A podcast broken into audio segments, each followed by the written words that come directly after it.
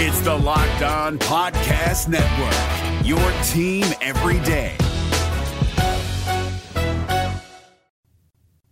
Today's Locked On Reds, and in fact, every podcast episode for the month of May for the Locked On Reds podcast is brought to you by Built Bar. Reach for the best tasting protein bar that's actually tastes like a candy bar on the market today. Go to builtbar.com and in the checkout, enter promo code locked on. That's L O C K E D O N for $10 off your first order. You are Locked On Reds, your daily Cincinnati Reds podcast, part of the Locked On Podcast Network, your team every day.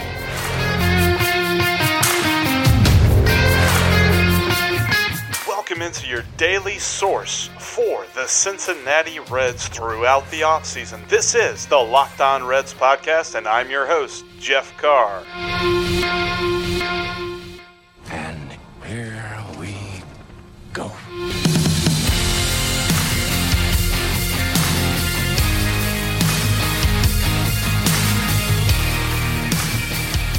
Alrighty, for today's Locked On Reds, I have back with me my friend and yours, the purveyor of RedsMinorLeagues.com and RedLegNation.com. And even though I could not find the video on YouTube, I was looking up to see if maybe it was on YouTube. I heard he was also on television here lately. Doug Gray, how you doing, man? I'm pretty good. How you doing, Jeff? doing good. I I really tried. Although I, I, I, found out there's some guy named Doug Gray who is in the Marshall Tucker band, and there's like 150 gajillion videos of him. So I couldn't find anything amongst that. Yeah, no, I I, I don't know. I was on. Uh, I was actually on two different Dayton television uh, stations in the past week talking mostly Dayton Dragons baseball, but just minor league baseball stuff in general. I have no idea if either one of them actually put their clips on YouTube or not. Um, I know that at least one of them put it on Twitter because I did see that. But yeah, even even if you wanted to watch it, it's not really worth it. So don't bother. I'm not that important. Well, there you go. Television star Doug Gray joins us today on the Locked On Reds podcast. um, uh, let, let's start out with something fun here. Let's look at this. It's kind of uh, a what if scenario, and I know that there's nobody better to talk about Reds prospects and minor leaguers than yourself. And I want to ask you when when you look back on Reds prospects that you were just like, man, this dude is going to absolutely kill when he gets to the major leagues. And then he just didn't. Who was the one prospect that you look back on and you just missed? I, see, that's tough to say because I don't want to say that I missed necessarily because the guy that comes to mind, uh, he's he's been a productive major leaguer for the most part. Uh, but you'll understand what I'm saying when I tell you who it is. Robert Stephenson. Yeah. Now, when you think about Robert Stephenson when he first came up, I mean, he he really did struggle as a starting pitcher in the major leagues. He had issues, uh, but he's been a pretty lights out reliever for the past two years, uh, and so you know you can kind of see where you can definitely say he he didn't become the guy that you thought he was going to be, which I mean, I'll, I'll, I'll just put it out there right now. I mean, I thought the guy was going to be a, an ace, a, a, number one, you know, starting pitcher. Oh, yeah. Um, he, his second year in Dayton, um, he just he was a different kind of guy. Now, I'm going to give you a scouting report for Robert Stephenson. And Jeff, I mean, I'm sure you're familiar with what Robert Stephenson looks like now, what he throws, and I just want everybody else to just kind of think about Robert Stephenson that they know right now. Okay, right. you got that? All Let's right. do it. Robert Stephenson as a starting pitcher. I think this was in two, this was 2013, I believe. Um, he threw 95 to 98 miles per hour and touched 100, and he could locate that pitch.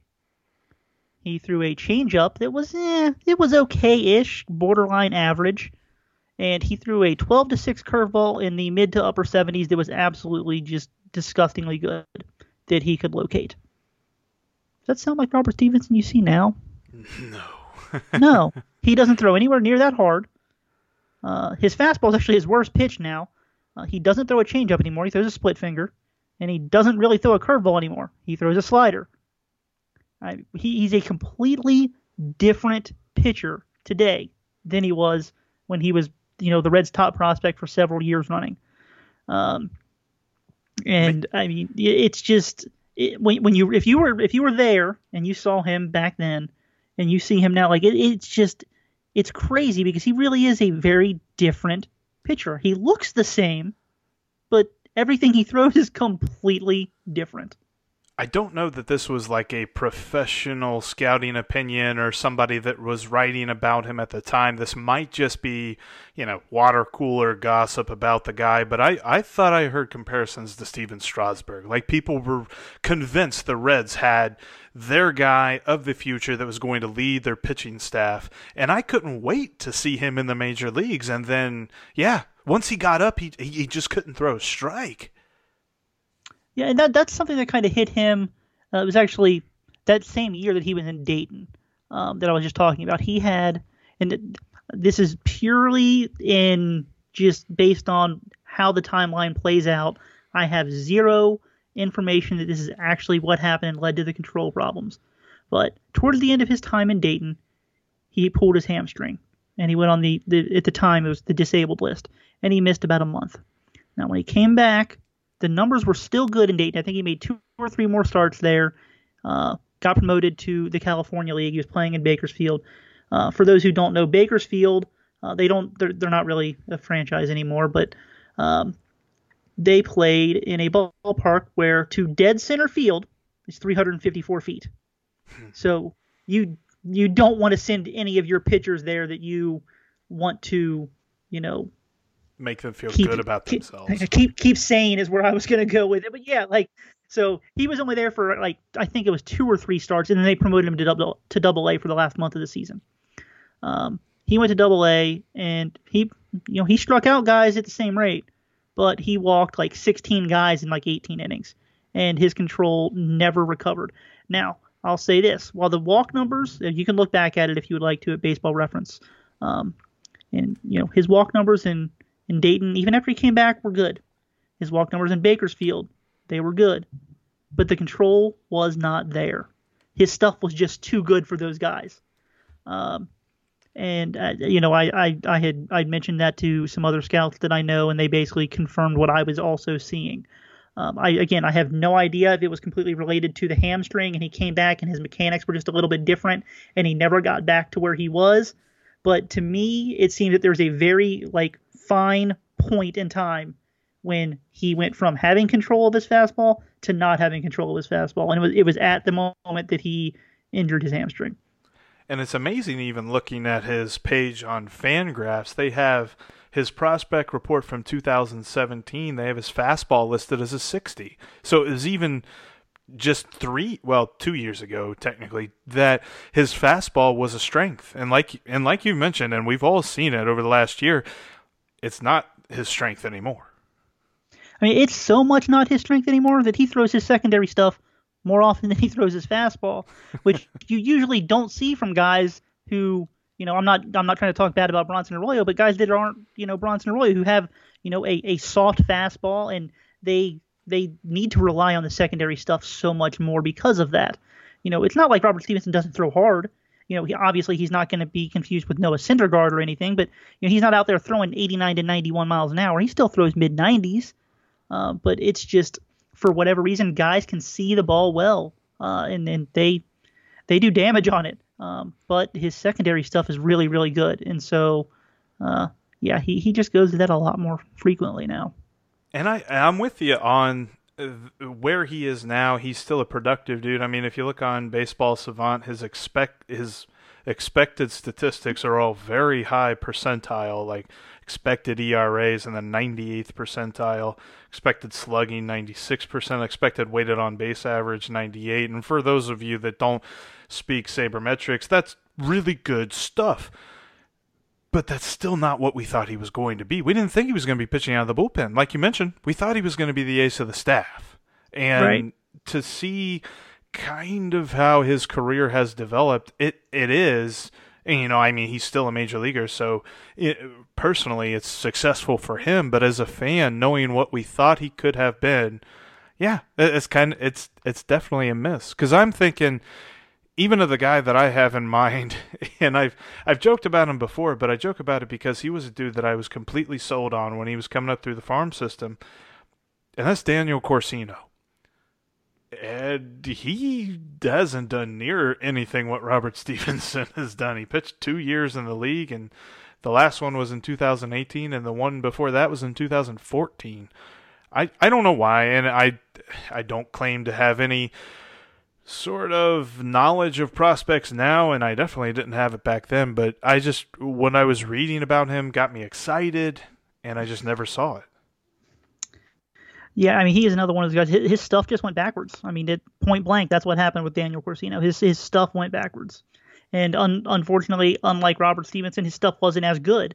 So when it went backwards, it didn't quite have the exact or the same amount of room to, you know, step back and still be good.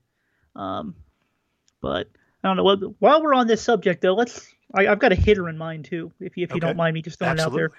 And it this is it's ridiculous to say that this isn't what you expected for a guy that has uh, 312 career home runs, but Jay Bruce. Yep, yep. No, I am with you. It, unfortunately, you know, somehow a guy who's had a 12 year career has 312 home runs and he's just 32 years old is a disappointment. I mean, or maybe maybe not disappointment, but it, he hasn't been what you expected. Um, but you know, he was the number one prospect in baseball. You know, he absolutely destroyed the minor leagues over his last two years. I mean, he was the talk of the town, and he just he he didn't become what people thought he was going to be. Um, and I, you know, looking back, you can kind of see where the signs were there that maybe it wasn't going to happen. But that, while the whole sabermetric revolution was kind of going in some small circles, it wasn't really as mainstream as it is now. And looking back at his minor league track record, you can go, oh well, his strikeout to walk ratio kind of questionable even in the minor leagues. Uh, and I, you know that's kind of what's played out in the major leagues too. And I think that's kind of what's held back, um, you know, both the average and on base percentage, which ultimately, you know, if he were a 275 hitter instead of a 245 hitter, it changes a lot of the numbers. So uh, he he's the he's the hitter, and you know, it, again, the reason that both of those guys are quote unquote disappointments is because the expectations were so high. But uh, I think you could ask a lot of people that have played Major League Baseball if they'd trade their careers with Jay Bruce, and absolutely they would. I mean, there's he's had a very good career. It's just the expectations were for something a little bit better, and you know that's going to happen to a lot of guys. And that's the thing too. It, again, it's not that he had a bad career; it's what was expected of him when he was in the minor leagues. Like he was drawing comparisons. Uh, I read something that he drew comparisons through age 23 to Barry Bonds, and I know that well, that you know comp- that that's that's that's a little bit ridiculous, but I mean, you know, at the same time, I mean, you would you would constantly hear Larry Walker. Yeah. And I mean, again, that in hindsight, that doesn't make sense because Larry Walker walked a ton for every, you know at every stage of his career, and Jay Bruce just never did that. Um, but you know, physically, they kind of had the same body at, at, at the younger ages. Uh, the power is Larry Walker esque, um, but the, the, hitting itself wasn't. The defense was. So you're the Larry Walker thing you, you kind of get, but you know when and again, if anybody's ever listened to me, followed me, whatever, you know that I hate making player comps because of well, things are different when when some people make player comps, they're just making a comp to he looks like his mechanics doing this, that, or the other look like this guy, or sure. his physicality is like this guy. They're not necessarily always saying he's going to put up numbers like that guy. Uh, but some people, when they make comps, that is what they're trying to say. And so I just try and avoid making player comps like that because somebody may take it one way and I mean it another. Um, but you know, Larry Walker was the one that you constantly heard with Jay Bruce, and you know, again, Jay Bruce uh, for his career he's got a 109 OPS plus, so he's been better than average, and you know here we are we're talking about how well you know it's a little disappointing. So it, it's not exactly fair, but you know it, it is what it is. Doug and I get into a bit of a conversation as to how hard it is to actually scout and get these players and prospects and their futures right here in just a minute. But first, a shout out to Built Bar. Make sure you go to builtbar.com and take advantage of this promo code locked on to get $10 off your first order. We're talking about Built Bar, the best tasting protein bar on the market. It's healthy, but it also tastes like a candy bar, which is pretty awesome when you combine those two things because normally you don't get good tasting and healthy together unless you're just paying through the nose. Built Bar's not that way, and they've got all kind of great flavors that you can check out, like mint chocolate cream, and you've got double chocolate mousse. I've mentioned them a couple of different times before. Banana nut bread is a very, very good flavor as well. And you're going to want to reach for these a whole bunch, so you're going to want to get you a bunch from BuiltBar.com. And on your first order, you can save $10 by entering the promo code LOCKED ON. That's L O C K E D O N for $10 off your first order at BuiltBar.com. Today's podcast is also sponsored by the audiobook edition of 24 Life Stories and Lessons from the Say Hey Kid. In this reflective and inspirational memoir, the legendary Willie Mays shares the inspirations and influences responsible for guiding him on and off the field. Widely regarded as the greatest all around player in baseball history, the beloved Willie Mays offers people of all ages his lifetime of experience meeting challenges with positivity, integrity, and triumph.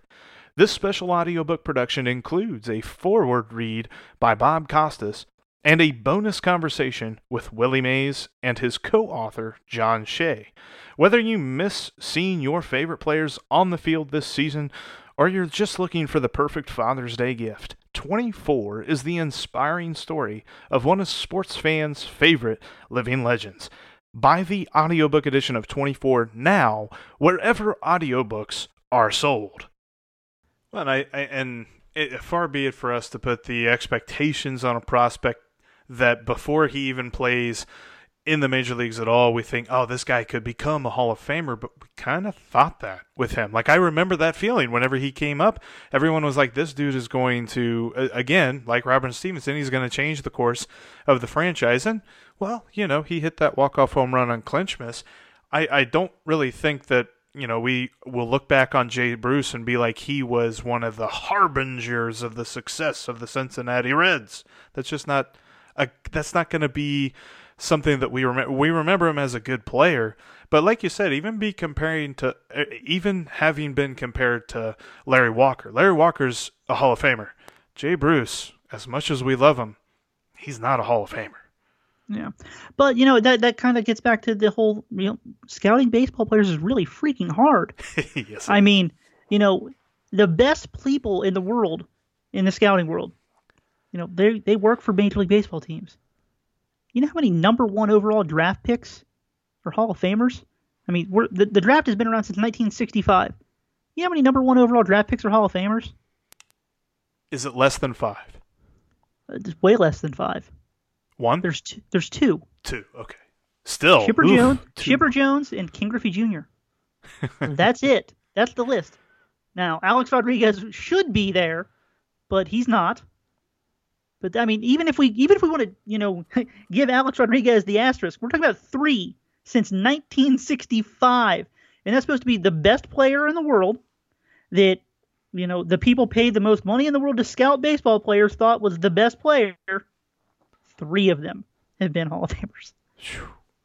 That's that is a daunting number. What is the average success rate as far as players scouted by a scout? Is it like ten percent, less than ten percent? I, it's going to vary depending on which which scout it is because you know for some guys their job is to just kind of you know parole their area, and if you work in you know mm, the Midwest, and I mean uh, I mean the real Midwest like Nebraska, Oklahoma, you know you're not going to see the same caliber of players as if your area is Texas or California or Florida. It, it changes the numbers you're going to see big time. One because you've got way more, you know, un, you know, fair or unfair, high quality high school players, but you've also got more high level colleges too. So, you know, it, it's gonna it's gonna change things. I mean, you know, you always hear about how, you know, players in, you know, cold towns, you know, cold areas, they they they get, you know, dinged in you know the scouting report, uh, just because they don't play enough baseball. Not as many people get to see them. I mean, heck, you know, the the scouting report turned in on Mike Trout.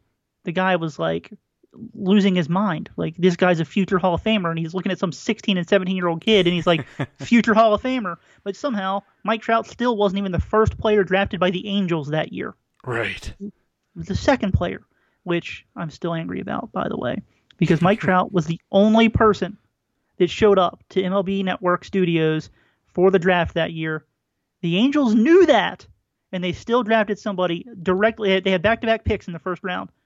They drafted Mike Trout with their second pick. Come on, you. They made him wait. They made him wait. It drives me so crazy. has that first player ever made the majors? Yeah, it was. Uh, oh my gosh, Randal Randal Grichuk. So yeah, I mean, not bad, but definitely not Mike Trout.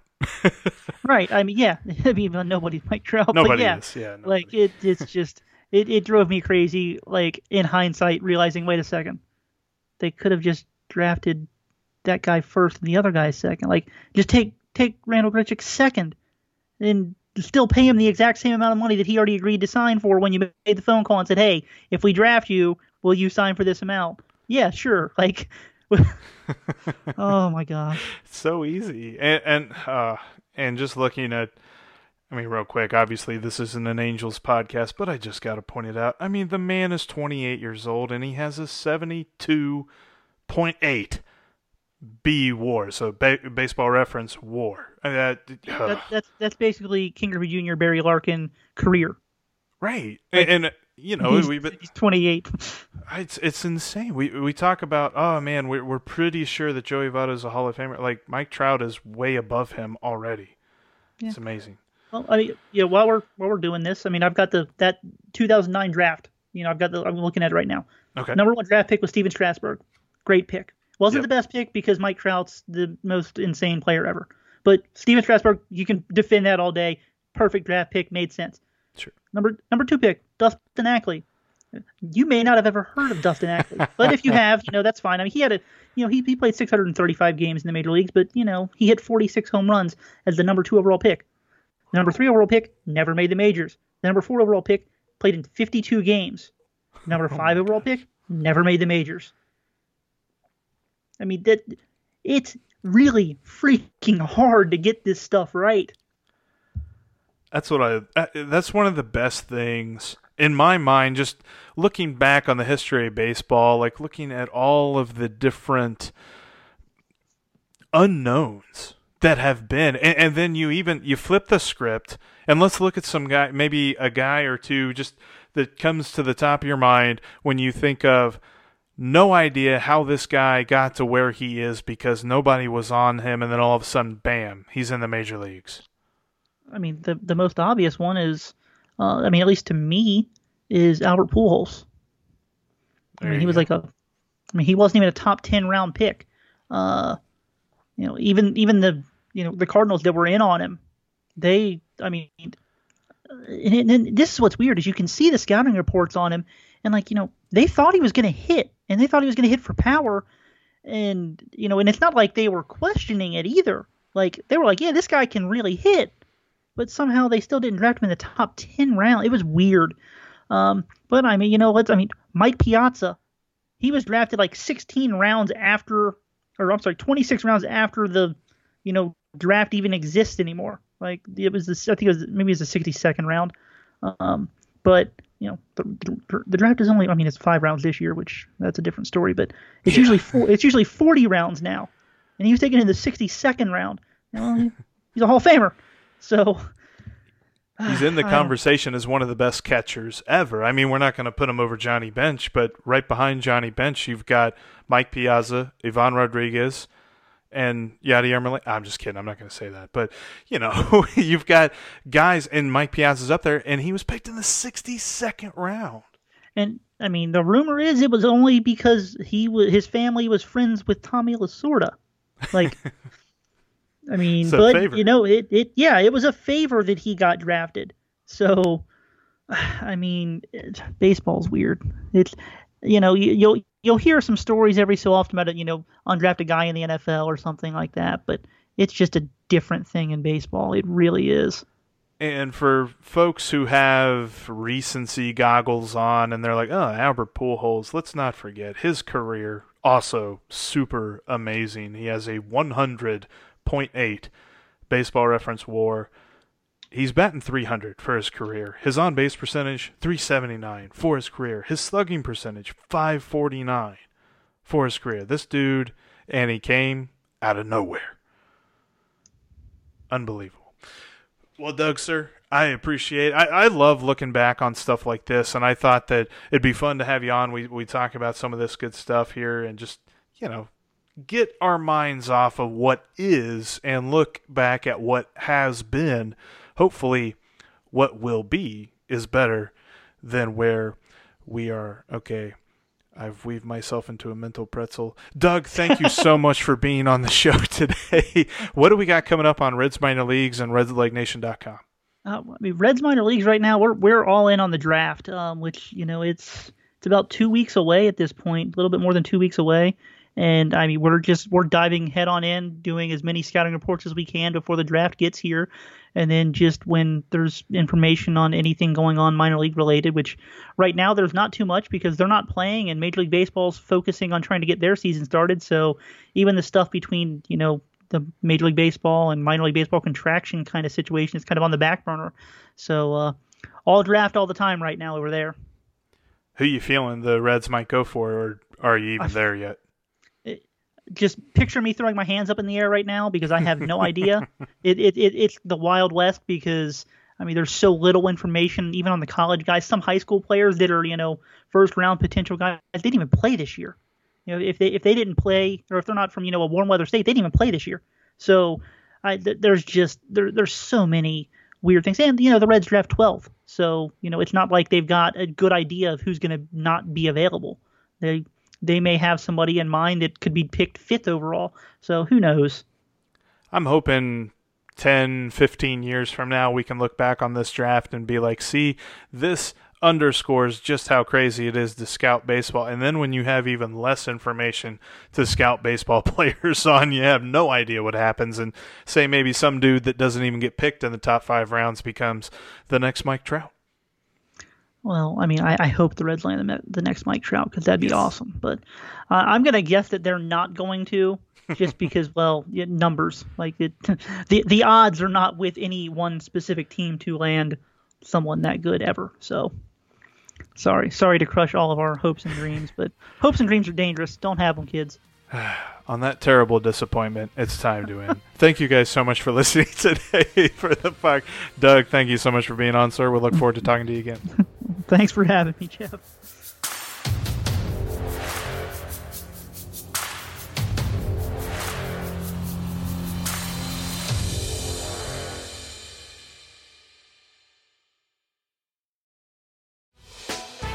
Hey, Prime members, you can listen to this Locked On podcast ad free on Amazon Music. Download the Amazon Music app today.